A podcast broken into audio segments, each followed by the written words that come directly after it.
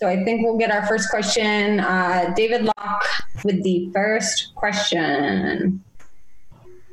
If you're still on here, did Is you? on disappear? here? He may have dropped off.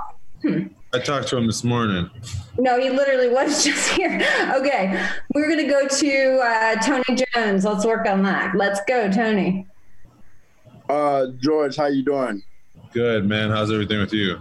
I'm good. I'm good. Um, you know, two part question. What are some of the things that, you know, without Bojan, or without you guys gonna not have Bojan, you know, what are some of the things that um, you anticipate um, individually playing time wise and um, and I was just wondering if you could talk about, you know, just some of the things that you and Donovan and Jordan, just a lot of the social uh, justice thoughts that you guys have been putting on Twitter and, and, and, and social media.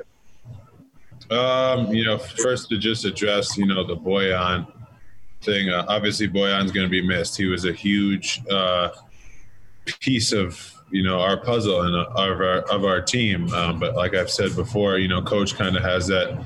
Um, you know, the strength of the team is the team uh, mentality, and you know, guys have to be ready. Um, you know, to come in and play more minutes and expand their roles. And guys fall into different roles, and I think everybody's aware of that. Um, it's not like Bojan wasn't playing yesterday. You know, we've had a couple of months to, you know, digest this. And, you know, I think everybody's aware of it. And we're not going to say that we don't miss him, but, you know, we kind of have to look forward, you know, in Orlando without him. Um, and I think guys are more than capable of doing those things and they're more than ready.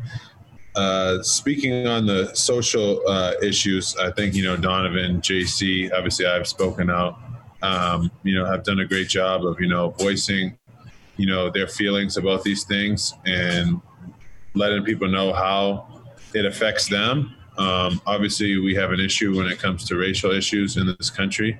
Um, but I think the one, you know, thing that we've all come together and said is that, you know, we're not going to stop fighting, you know, so there is um, equality. So I, I think that's, you know, what we're really just spearheading this, you know, I don't want to say argument, but this discussion with is that you know we're going to continue to fight the good fight uh, with positivity and doing the right thing and making sure equality is served. Okay, thanks.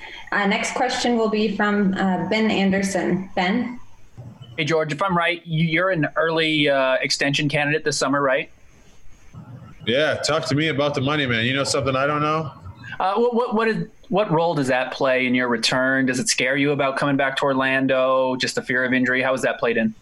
Ab- absolutely not, man. Uh, you know, you, what I realized when I first got in the NBA, when you start to worry about stuff like that or think about stuff like that, it really just drives you nuts. I can't control, you know, my extension. All I can do is control, you know, how I wake up and, and play every day. And that's really just what I'm focusing on. I've never been in a situation where I haven't, you know, played basketball for almost four months. So I'm really kind of just focusing on myself, you know, my teammates. How can I get back into a groove?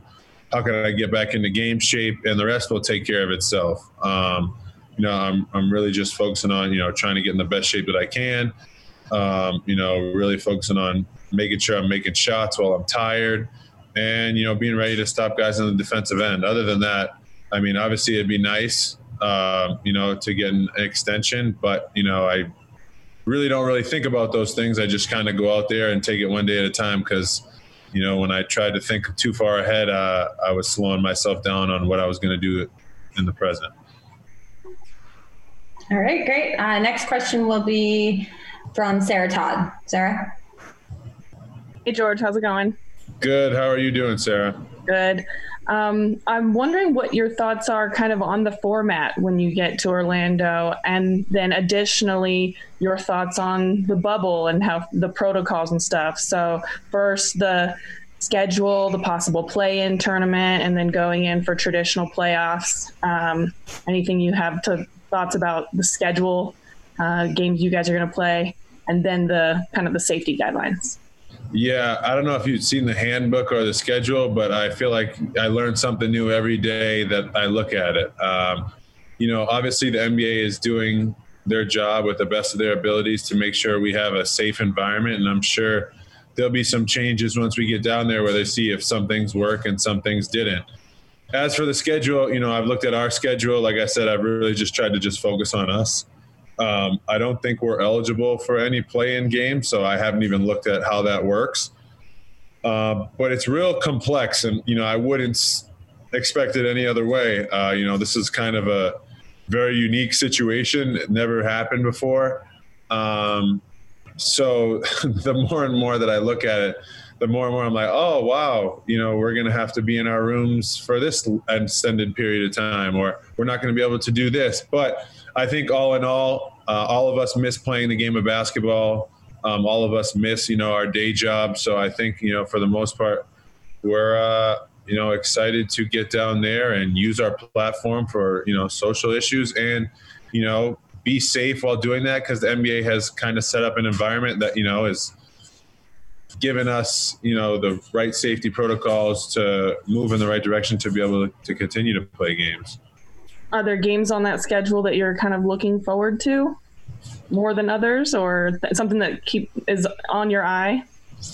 Man, you're really putting me on the spot. I probably got to pick a good answer. The first one, I'm excited to be the first one. You know, since we kind of were the the people, as people would say, the patient zero. So I'm excited to be the first one and put that one under our belt and not have to watch another team play.